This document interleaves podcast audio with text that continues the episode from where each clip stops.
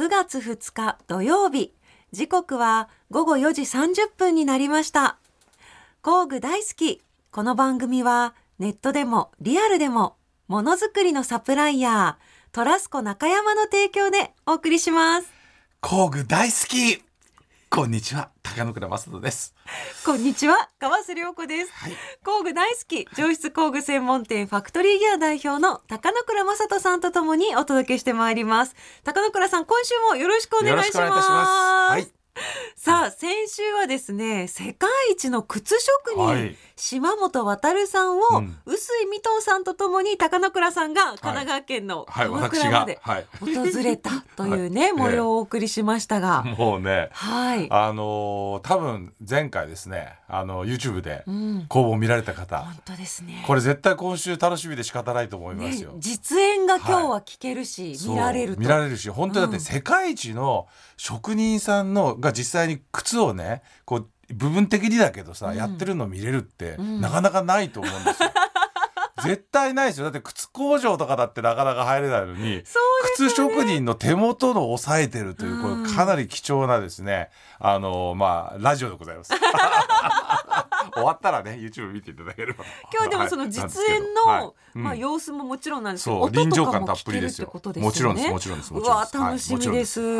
さあ過去の放送はですねラジコのタイムフリーやポッドキャストでも聞くことができます。はい。そしてファクトリーギアさんの YouTube でもすべて配信していますので、今週もですね島本さんが訪れた模様の続きが聞けるということです。はいその通りでございます。そして島本さんの工具のお写真はうん。番組公式インスタグラムにて公開中です。よろしければこちらも眺めながらお聞きください。はい。それでは皆さんご一緒に工具大好き。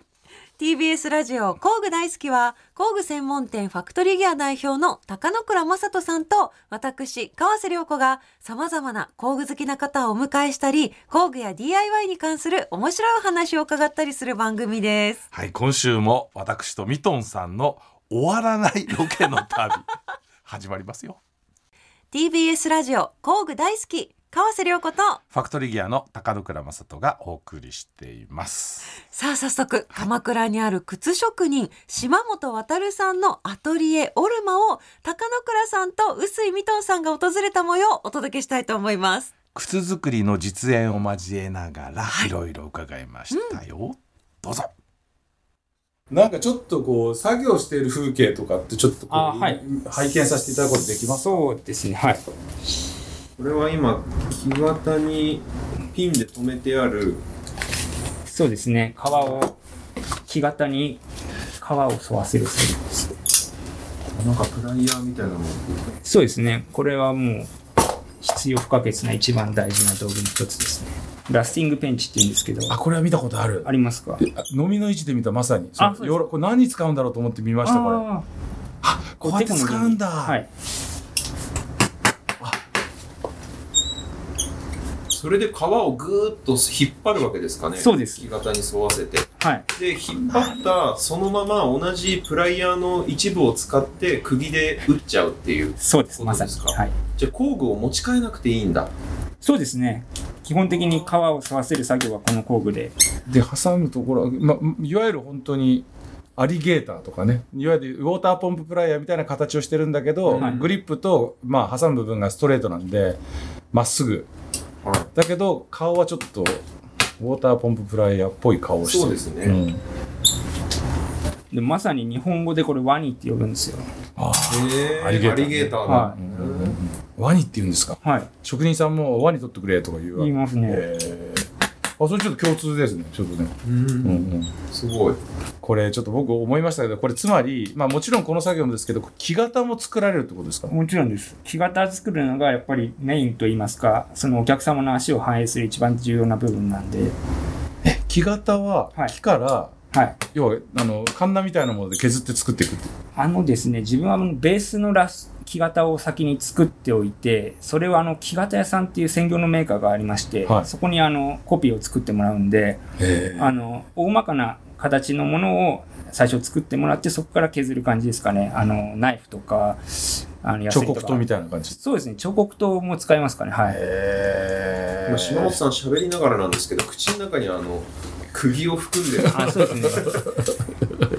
釘を吹く大工さんみたい喋れるっていう大工さんですね口に入れないとちょっと効率が悪いんで、相当入ってますよ口に、ははこれなんか日本のね大工さんから聞いたのは、い。はい。その口の中に入れるっていうのは、はいそのまあもちろんあの保持するっていうのもあるんだけど、はい。唾液と釘をはい。こうくっつけて、はいそう錆びやすくなる。はい。はい。で要はこうう釘を打った時にその口の中に入れていくことでその錆びが滑り止めになるからだって話聞いたんですけど靴も一緒ですか？あ、それはありますね。あのんだやっぱり。ヒールにも釘を使うんですけども、はあの、タックスと言いまして、あの、ひし、ひし目状になってるんですね、形、断面が。いろいろ出てくるなこれなんか断面が尖ってるんですけど、これもうすでに錆びちゃってるんですけど、元は錆びてなくて、い。はい。これもやっぱり口の中に入れて打ち込むと、この錆びがちょうどいい具合に止まって、はいはいはいはい。はい。機能するっていう感じですね。これ音だけ聞いていらっしゃる皆さんはですねこの靴がねなんかあのバイスみたいなのに固定されて打ってるイメージがありますけど股に挟んでこうねそうですね。そう。はい。ホールドしてるのが木じゃあの型じゃないんですよねなんかそういう。足の足の両足。はい。こ基本的に靴職人の仕事は膝の上で行うんで、れはこの後縫う工程もあるんですけど、それも全部膝の上でやります。なんで靴やろうと思われたんですか？うーん、靴、いろいろ、あの、大学の時にいろいろ趣味で作ってたんですけど、靴作りやった時に、やっぱりいろんな工程があって、すごいうまくいかなかったんですよね。最初作った時に。それで確かに追求しがいがあるなと思って、靴をやることにしましうーんだからその手先の器用さとかだけじゃなくてそのなんかこうクリエイティビティっていうか要はこう発想も大事ですよねその一個一個の工程がすごいバラエティに富んでるからた。そうですね。一つ一つの技を極めるだけだと絶対完成しないじゃないですか、だからいろんな技を駆使して作り上げていくだから道具もいろんなものを駆使してはい。ねえ総合職人ですねつまりね そうですね。なんで、ずっと飽きないですし、いつも作って楽しいのが、やっぱ、選んでよかったなって思ってました。なあこれもうねそのハンマーが今気になってしょうがないんだけどこれはい。靴職人用のハンマーかな？あそう。だな。そうですね。見。たことない形してる。まあ、これは自分でもう加工して作っちゃったんですけど、まだあんまり機能してないですけど、この面をやっぱりツルツルにしないと、ああの、皮は傷つけちゃうんで、これは釘打ち用なんですけど、こっちは結構傷ついてるじゃないですかはいはいはいね。使い分けるようにしてますね。そうか釘を打つハンマーとはい。皮を伸ばす伸ばす用そうですねのハンマーとで当然違うものを使ってるとはい。あとは、ここがちょっと球面になって R になってて R がついてる。こっちはやっぱり釘打つんで平らな方が使いやすい。R になってると滑りやすいけどでもそうですね要はき相手を傷つけづらいしそうですね。局面とかでも叩けるからそういうことです。まさに。なんかあの下手でもいいから一一足自分で作ってみたいですよねこれいやいや、趣味でやるのも本当にいいと思いますね。いや、本当に楽しいと思います。趣味でやっても面白いと。で僕でも本当今日思ったけどこれ工具好きな人は靴作ればいいですね。大体の欲求は満たされちゃうかもしれないですね工具使いたいとか、工具使うのが楽しい人は、さいこれはいい趣味になりますよ。うん間違いなく。すごいいろんなものをいろいろだって使い分けて、ね、でしかもなんだろう動力使わないで手手じゃないですか、そうですね。基パワー本的に。はい。うんこれは相当いやだってもういやちょっと目にするもん目にすれば気になっちゃう。これこのマイナスドライバーのちっちゃいのみたいなこれ。あ、はい。それはい。も、こうハンマーで叩けるように、まあ、全部鉄でできてて、持ちのとこだけ綺麗な切るんですけど、まあ、これ、まあ、かっこいいから使ってるんですけど、かかっこいいから使ってる、はい。ねかっこいいですもんね。あれですね。はい。ええ結構多分これ、なんですかね、自動車関係の人が使う工具だと思うんですよ、多分昔。そうですよね、あはい。昔のマイナスドライバーだと思います、ええこれ本当にもうこれはたまらない工具好きな人たちっていうか。あの全部の工程に専用の工具がいちいちあるみたいな感じちいちあるの。でそれが見これ使うの見るとなるほどになっちゃうとうわーそうなんだ。はい。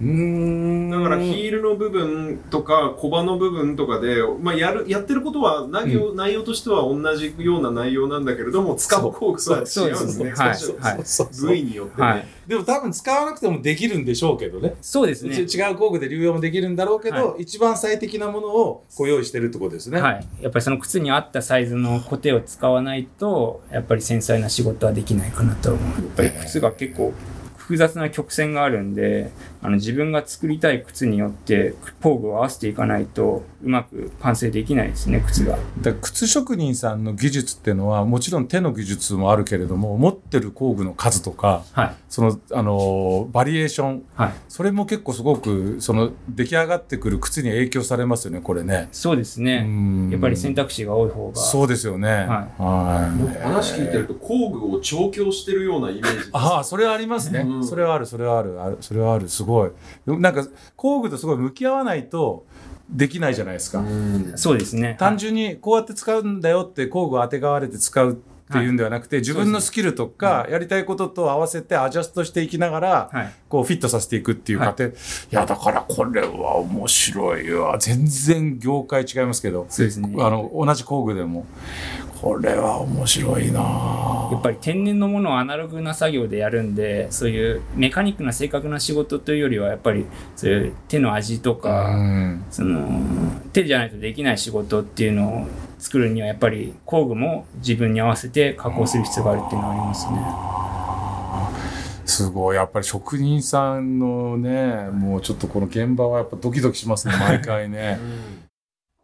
ちょっと印象的だったのがねはい。なんで靴を始めたかっていうのに、うんうんうんで島本さんがいろんな工程があって、ううんまくいかなかったからっていうね、ん。うまくいかなかったからハマっちゃったっていうね、うん。なんか非常にこういザ職人ですよね。はい。なんかちょっとこう、えー簡単だから始めましたっていうんじゃなくてうまくいかなかったからやりたくなっちゃうっていう極ね。めたいってそいう。で結局そのうまくいかなかったことができるようになってそのできたものをさらにこうもっと消化させるために、うんえーまあ、いろんな工具を集めていって、えーその技術を高めていって世界一になっていくと。うんうんでそのあのねキュッキュとかね口の中に鍵釘が入ってね「おげこれこうなるんですよね」みたいなのを 聞けてるんですよ今。すごいですね。だからそれすごいよなんか興味深いお話でしたよね。うんまさにそのなんかハンドメイドの素晴らしさっていうかねあのーすごい感じちゃいましたよね。そうですよね。うんあの、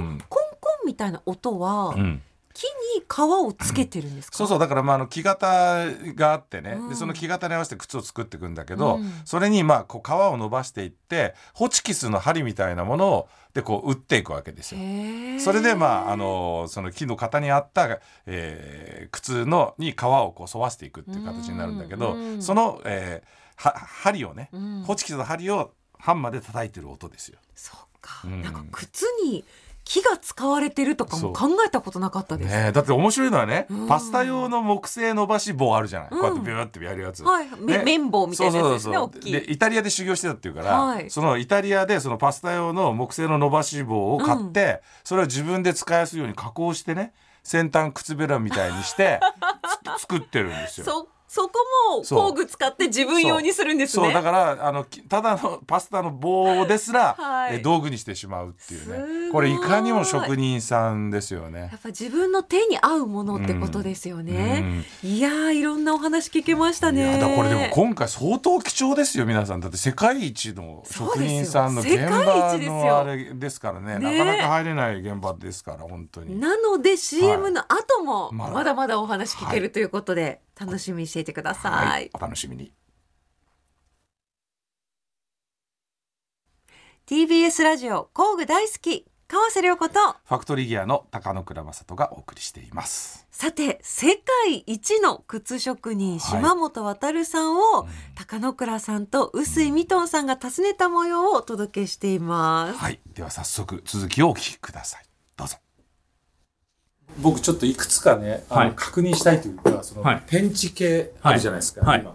それがどこのブランドで作ってるものもしかすると、はい。ドイツとかフランスとかの工具メーカーが、はい。のラインナップなのかそれとも本当にその、あのこの靴しょ靴工具の専門ブランドなのかっていうのをちょっと見たいのであのですね、結構有名なメーカーだと、これがスウェーデンのバーグっていうブランドで。スウェーデンのバーグ？はい。バーコと似てるねあバーグスウェーデンって鋼、鋼鉄が有名じゃないですか。ねなんで、あの、結構良質な工具を作ってたんですよ。精度が高い。ナイフとかもすごく精度がいいんで、これも同じメーカーなんですけど、サメのマークでバーグっていう。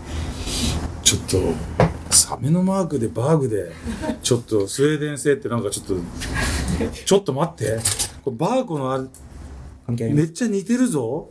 だけど明らかに違うけどバーグ。これ年代とかも入ってるんですよ。魚が入ってる。1993年。バーコはほら釣り釣り針じゃん？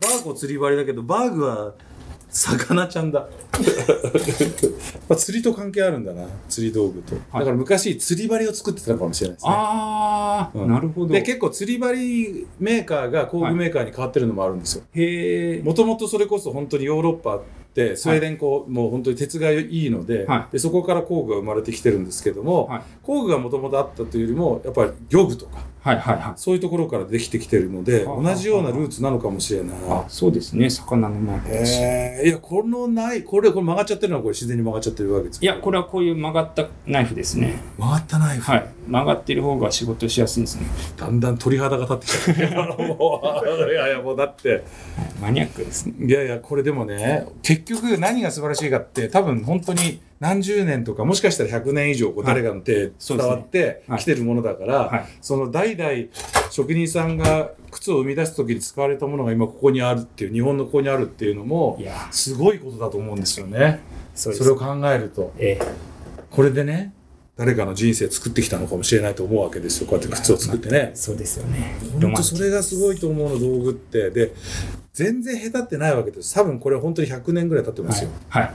100年以上うんへたりがないですよ。もう本当今でも現役で使える。すごい。なんか手に馴染む感じがすごいしますね。はいうんううん。ん。グリップ鉄なんですけどその、ね鉄ってこんなにこうねやっぱり手油が染み込むっていうかねこの何とも言えない感覚ってのは本当にいいわ。角が取れちゃってる感じっていうか、そうそうそう。そうなんですそう人の手なんですそう。に馴染んそうで。覚えたバーグ。あと、これ、リックってご存知ないですか？これは結構、ヤスリはい、安いですね。もう今、現行のやつよりも刃がちゃんとなんていうんですかね、手で起こしてるのかわかんないですけど、細かくて削り。引き出しの中にヤスリも大量に入ってて気になっちゃってたんですよね。はヤスリだけでもすごい数ありましたもんい。ヤスリ、ヤスリはもう、ヤスリも命ですね。ヤスリないと仕事にならない。えこれヨーロッパのヤスリはやっぱ使われるんですか？あの、木型を削るときは結構これ使いますね。え日本のヤスリ使わない日本のヤスリはもう使います。あの、あの、そこを、靴底を削るときとかは日本の削り使います。これめちゃくちゃいいですね。あの、ヨーロッパの職人もみんなこれ使ってますね。ちょっと待ってこれどこのヤスリですか？あの、大谷って言って、浅草の工具屋なんですけど、大谷商店？そうです。大谷商店って知ってますよあ、ご存知ですか、ええあえ大谷商店さんってこんなヤスリ売ってるの？はい。へえあの、靴の関係の材料とか工具とか売ってるお店なんですよ。手で起こしてるんですよね、職人さんが。でも浅草で作られてるのは僕見たことあります。浅草で職人さんが一個一個こうトントントントンって叩いてる職人さんがいるのを見たことあるんですけど。職人さんが本当減ってきちゃってるんで。これどう思います？これ今後のこの職人の世界って。はい。つまりその職人さんとして靴職人さんとして靴を作られる職人さんはもちろんですけど、はい。こういう道具を作る人がいなくなっちゃうともう作れないじゃないですか。これ世界的にやっぱりねなんとかこの手で作るハンドメイドのものを守るっていうのをなんとかしていかないといけないですよねやっぱりね。はい。うんだって道具なくなっちゃったら作れないですもんね。はい。それでまた抜群に安いんですよね、日本の工具が。あのヨーロッパで同じものを作ると、あの、4、5倍しますね、値段が。やっうんぱりそれなりに見合った価格にしないと生き残るのも難しい。そうですよね、そうですよね、そうですよね、おっしゃる通り、本当に安いもの、安いもの言っちゃうと、本当に道具が作れなくなっちゃうかな。宝倉さん、はい。ちょっと西日が差し掛かってたんですけど、この工具大好き何分番組だと思ってあの喋ってるのかっていう疑惑もありますけど、今一応マイク持ってますけど、ほとんど気にせず、あの、ね。もう。ね、気になるものだらけだから。なっ、ちゃいますよね。朝になりますよ、これね。うん。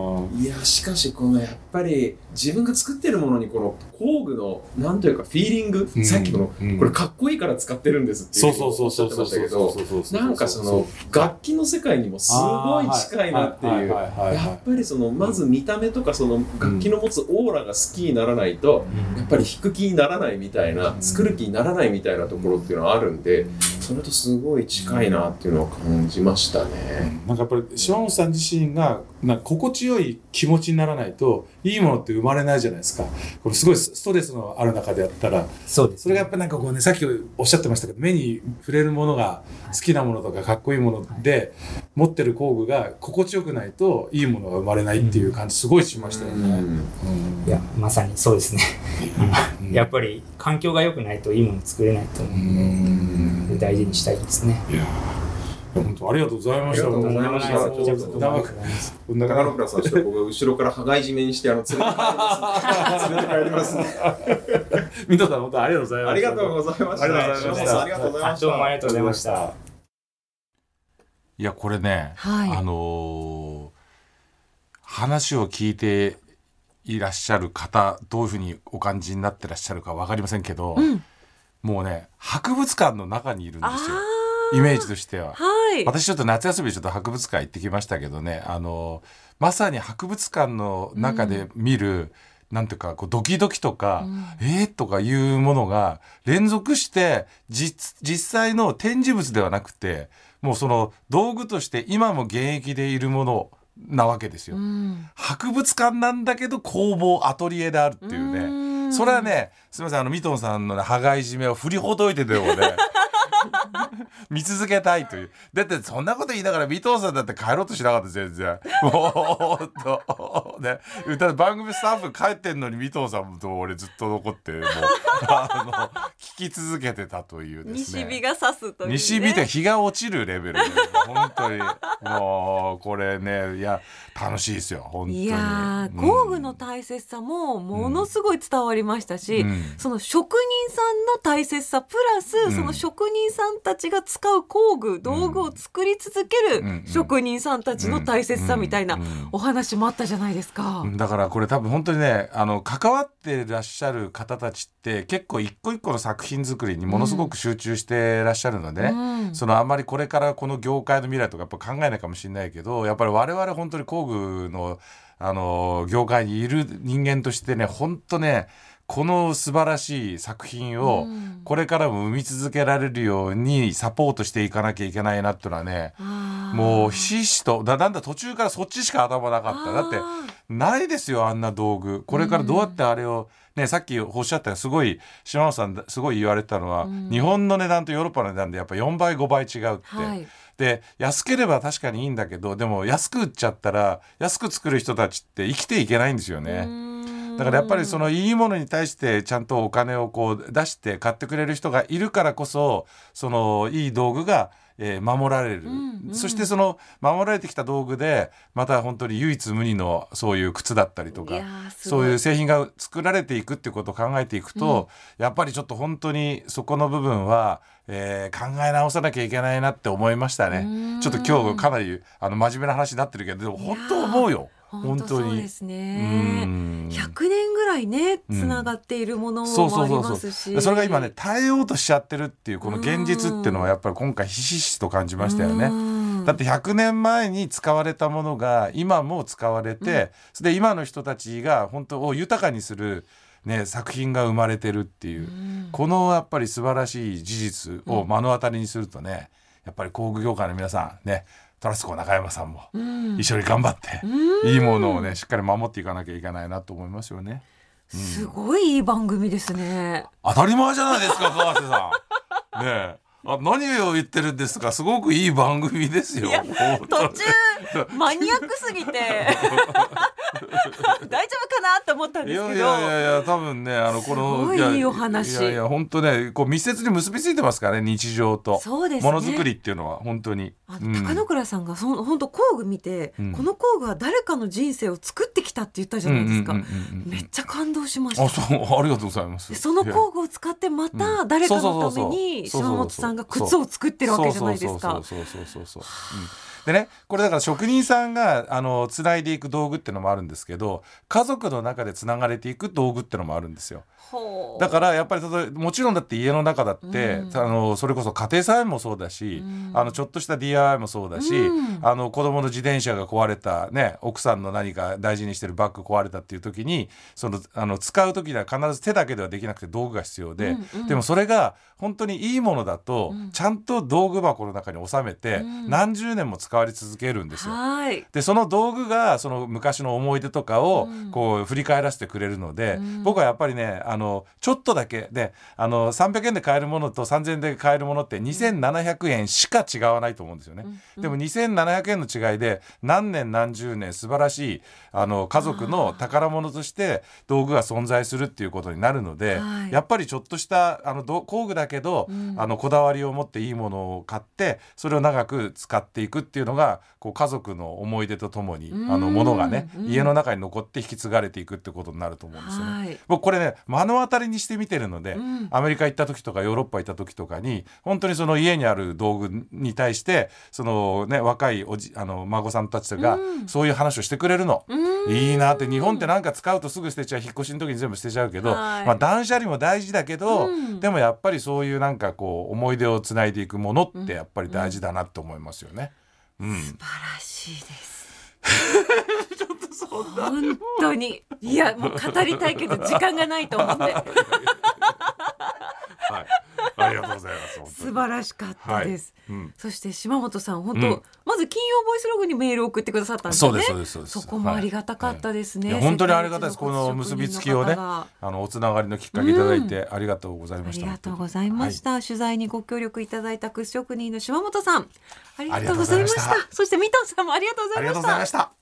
さあ高野倉さん、はい。あっという間にエうん。ンディングですね、はい。先週に引き続きミトンさんと靴職人の島本渉さんのアトリエ、オルマを訪れた模様をお届けしましたがいかがでしたか、もうねあのぜひですねあの YouTube の方で雰囲気たっぷりの映像が、えー撮ってきてありますんで、はい。この放送の後えーチェックしてみてください、うん。ファクトリーギア TV 工具好きっていうね、YouTube チャンネルの方で、うん。たっぷりうん。2週分、あのご覧いただけますんで映像が渋いドキュメンタリーみいたいなや本当にちょっとぜひ見ていただきねたいと思いますんかっこいいですよね、はいミトンさん高野倉さんそして島本さんがかっこいいんですよ、ありがとうございます。